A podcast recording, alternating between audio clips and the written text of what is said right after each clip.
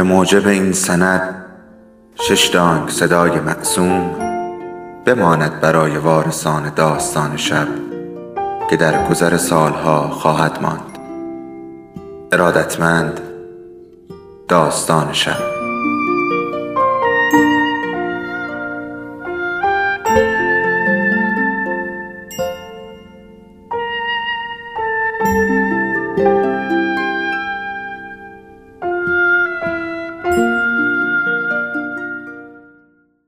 یکی بود یکی نبود.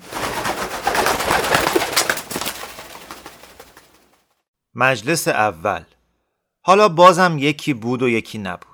در یک روزگار دیگه دو تا آمیرزا بنویس بودن که هر کدوم دم یک در مسجد جامع شهر بزرگی که هم شاه داشت هم وزیر هم ملا داشت و هم رمال هم کلانتر و هم داروغه و هم شاعر و هم جلاد صبح تا شوم قلم می‌زدن و کار مردم شهر رو را مینداختن یکیشون اسمش آمیرزا اسدالله بود و اون یکی آمیرزا عبدالزکی. هر دو از توی مکتب خونه با هم بزرگ شده بودن و سواد و خط و ربطشون به فهمی نفهمی عین هم دیگه بود و گذشته از همکاری محل کسبشون هم نزدیک هم بود. هر دوتاشون هم زن داشتن و هر کدوم هم سی چهل سال مردی بودن. اما میرزا عبدالزکی بچه نداشت و این خودش درد بیدرمونی شده بود و گرچه کار و بارش از آمیرزا اسدالله خیلی بهتر بود هفته ای هفت روز با زنش حرف و سخن داشت که مدام پسه دو تا بچه گرد و قنبلی آمیرزا اسدالله را توی سر شوهرش می‌زد. گرچه از قدیم و ندیم گفتن که همکار چشم دیدن همکار رو نداره اما وضع کار روزگار این دوتا آمیرزا به نویس جوری بود که لازم نمی‌دیدن چشم و هم چشم می‌کنن. اون که بچه نداشت پول و پله داشت و با بزرگان می نشست و اون که مال و منالی نداشت دو تا بچه مامانی داشت که یک موی گندیدهشون رو به تمام دنیا با بزرگانش نمی‌داد. از این گذشته آدم باسواد توی اون شهر گرچه پایتخت بزرگی بود خیلی کم بود. و اگر قرار می‌شد هر کدوم از اهل شهر دست کم سالی یه عریضه شکایت به کلانتر محل یا داروغه شهر بنویسه کار اونقدر بود که این دوتا همکار توی پای همدیگه نپیچن. در صورتی که در اون شهر ماهی یک بار یک نفر رو از بالای بارو مینداختن توی خندق جلوی گرگای گرسنه و هر دو ماهی یه بار هم یکی رو شماجین می‌کردن و صبح تا غروب دور شهر میگردوندن تا کسی جرأت دزدی و هیزی نکنه و به هر صورت مشتری میرزا به نویسای ما چندان کم نبود و به همین مناسبت دوستیشون رو که حفظ کرده بودن هیچی گاهی گداری هم در عالم رفاقت زیر بال همدیگر رو می‌گرفتن. دیگه اینکه از هم رو در وایسی نداشتن. از اسرار هم با خبر بودن. زیاد اتفاق می افتاد که با هم درد دل کنن. اما هر کدومشون هم در زندگی برای خودشون راهی رو انتخاب کرده بودن و فضولی به کار همدیگه نمی‌کردن. خب حالا چطوره؟ بریم سراغ یکی یکی این دوتا میرزا بنویس و ببینیم حال و روزگار هر کدومشون چطورها بود. جان دلم که شما باشید. از شش تا شکمی که زن آمیرزا اسدالله براش زایده بود فقط دو تاشون مونده بودن. یکیش پسر دوازده ساله بود به اسم حمید که صبح می‌رفت مکتب و اسرا دمپر باباش میگشت و فرمو می‌برد و راه و رسم میرزا به نویسی رو یاد می‌گرفت و اون یکیش دختر هفت ساله تو دلبروی به اسم حمیده که صبح تا شب پا به پای مادرش راه می‌رفت و براش شیرین زبونی می‌کرد و از سبزی پاک کردن گرفته تا گوش کوبیدن هر کاری رو که مادر بهش می‌گفت راه مینداخت خونشون دو اتاق داشت با یه حوز و یه باغچه کوچولو هم داشتن به اندازه یه کف دست که بچه ها توش لاله عباسی کاشته بودن و خودشون هم آبش می‌دادن. توی حوزشون هم پنج ماهی گلی گلی صبح تا شوم دنبال هم می‌کردن. یکی از اتاقاشون رو با دوتا قالیچه ترکمنی فرش کرده بودن و یه جفت لاله سر تاقچش گذاشته بودن. اتاق دیگه با زیلو فر شده بود و دو دست رخت خواب بالای اتاق بود و سر تاقچه ها هم زیادی کاسه بشخاب مسی و چینیشون رو چیده بودن با از این جور خرت و های زندگی. یه دونه یختون هم گذاشته بودن گوشه همین اتاق که لباساشون رو توش میگذاشتن و جز و این لباسا هم یه کپنک پاره بود با یه جفت چاروخ و یه عصای گره دار که زن میرزا اسدالله از دستشون به عذاب اومده بود و نمی‌دونست چرا میرزا اینقدر بهشون دل بسته. و نمی‌ذاره بدنشون به قبار خلقی. زن میرزا اسدالله اسمش زرین تاج خانوم بود. از اون زنای کدبانو که از هر انگشتشون هنری میریزه و یه تنه یه اردو رو نهار میدن. اما حیف که توی زندگی میرزا خبری از سور و مهمونی نبود چه برسه به مهمونی اردو؟ نه برو بیایی نه سفره رنگینی نه اسب و و نه کلفت و نوکری. حتی گاهی که زرین تاج خانم حالش خوش نبود مجبور بود دست هونگو بده به دست دختر نازنینش که گوشت بکوبه. دلش خون بود اما چاره ای نداشت. با همه اینها گاهی که دلش خیلی از دست روزگار سر می‌رفت تلافش رو سر آمیرزا در می یه روز سر اینکه چرا چادر چاقچور درخشنده خانم زن آمیز عبدالزکی نونوارتره روز دیگه سر اینکه چرا میرزا دیر به دیر خونه اومده یا چرا دستش همیشه مرکبیه روز دیگه سر اینکه چرا میراب محل اول آبو که پر از گل و لجنه توی آب انبارخونه اونها ول کرده و از این جور حرفا و سخنها. اما این بگو مگوها هیچ وقت به قهر و دعوا نمی‌کشید و شب نشده زن و شوهر آشتی می‌کردن و از نو. اما کاروبار میرزا اسدالله از این قرار بود که صبح ناشتایی که می‌کرد قلمدونش رو می‌زد پر شالش رو به امید حق می‌رفتم در مسجد جامع شهر. بساتش رو که یه میز کوچیک بود و یه پوست تخت از روی کفشونی مسجد در می آورد و کنار در مسجد بزرگ توی دالون پوست تخت رو پهن می‌کرد زیر پاشو دوزانو می نشست پشت میز. به انتظار مشتری و کارش کاغذ نویسی بود. با خط خوش نستعلیق و حاشیه پهن و آخر خطها سربالا و با آداب تمام و از هر کاغذی که می نوشت سنار می گرفت نرخ داشت. مشتریهاش هم کاسب کارای بازار بودن که حواله برنج و روغن و نخودلوبیا برای تجار میفرستادن یا بیجک و رسید و پته به هم می‌دادن یا خالشادوری هایی که پنهانی از شوهرشون به قوم و کاغذ می نوشتن و از هوای تازهشون درد دل می‌کردن. و از مادر شوهرشون یا کلفت نوکرایی که از ولایت خودشون دور افتاده بودن و توی شهر گیر افتاده بودن و دلشون برای هم ولایتی هاشون تنگ شده بود. و توی کاغذ احوال یکی یکی گاو گوسفندای باباشون رو میپرسیدن و به همه اهل ده جدا جدا سلام میرسوندن. و برای چاق شدن الاغ گر گرفته خانواده دوا درمون سفارش می‌دادن. دیگه براتون بگم با عمل بناها که موز تابسونشون رو به ولایت میفرستادن.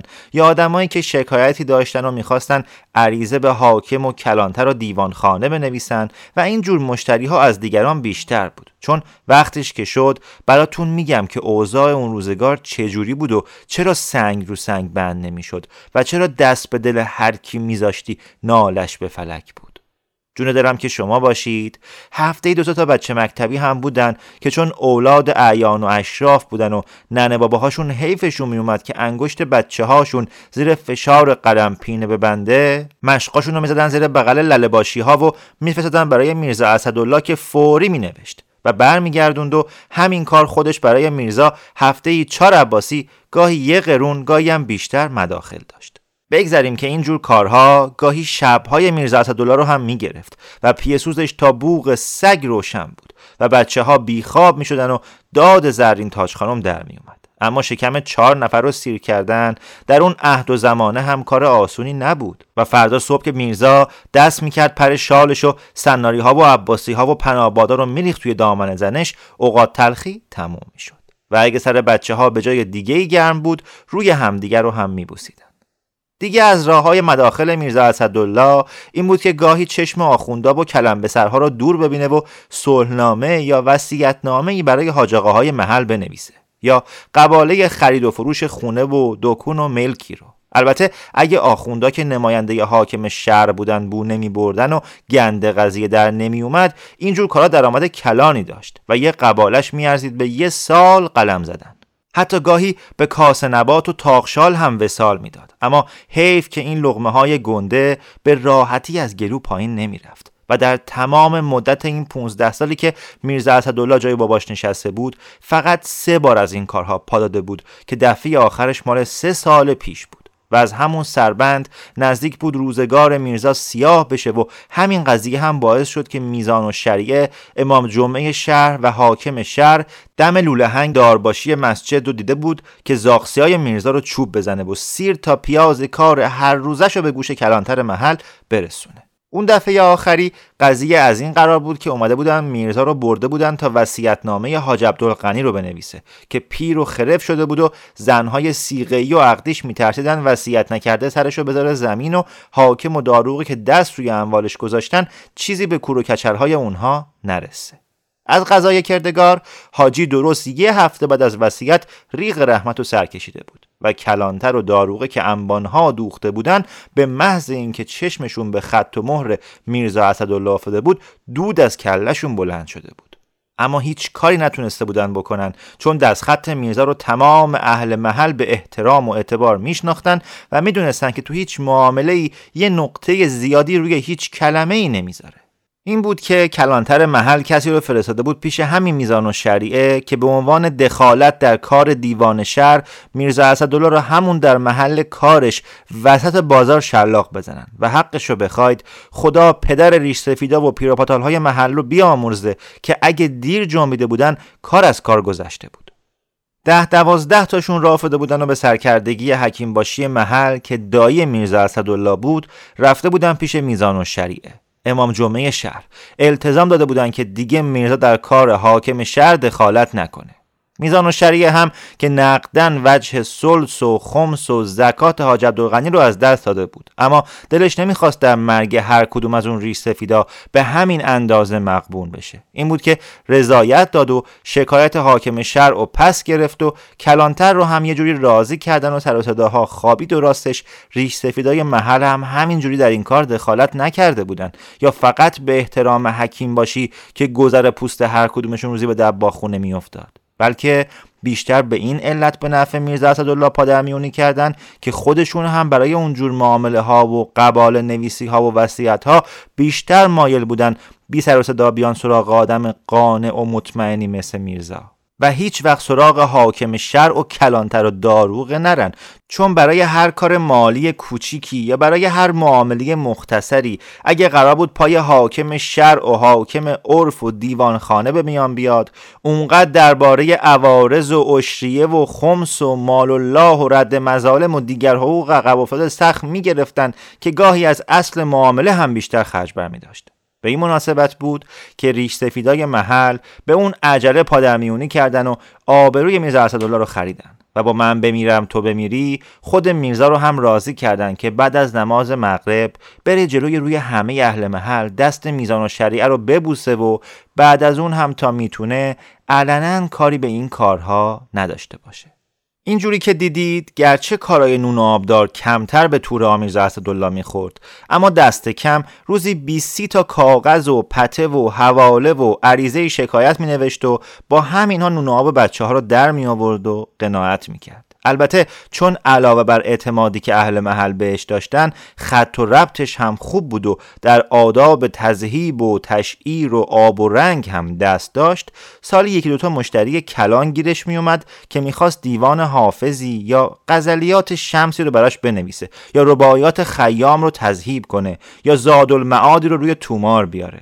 خلاصه خاک زغال زمستون و لباس شب عید بچه ها هم از این راه در میومد جان دلم که شما باشید. سر تا سر کار میرزا همین جورا بود. راه کارشو هم خوب بلد بود. کاغذایی رو که می نوشت بسته به اینکه مشتری چه جور آدمی باشه و طرفش چه جور القاب و تلقاب می‌داد و می‌دونست با هر کسی چه جور تا کنه یا به هر کسی چه عنوان و خطابی بده. از کاغذ به برادر و خواهر گرفته تا شکایت به کلانتر و داروغه و حتی دربار همه رو بلد بود چجور شروع کنه و چجور ختم کنه و چجور مطلب و بپرورونه که به هیچ جا بر نخوره.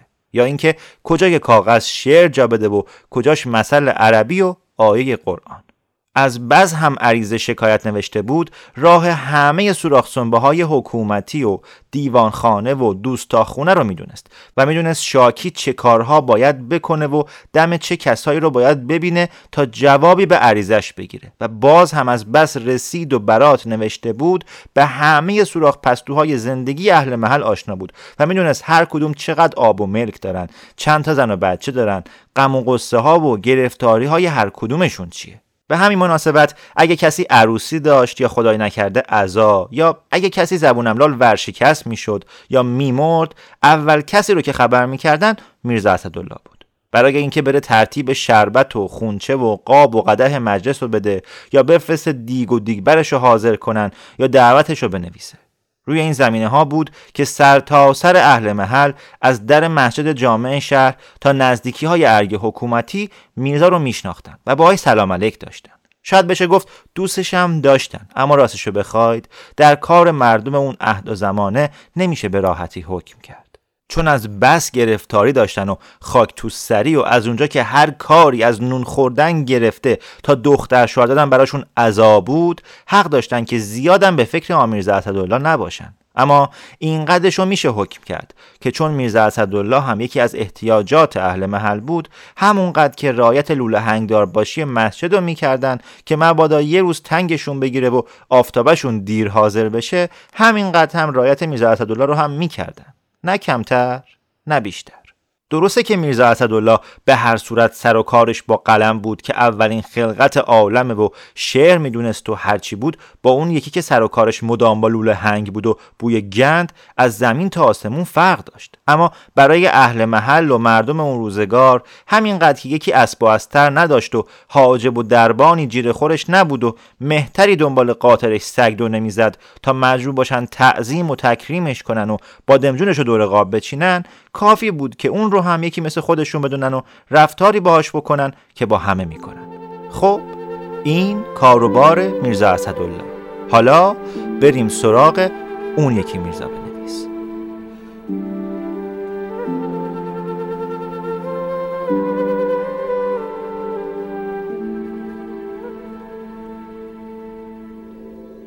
داستان شب بهانه است. برای با هم بودن دور هم نشستن شنیده شدن.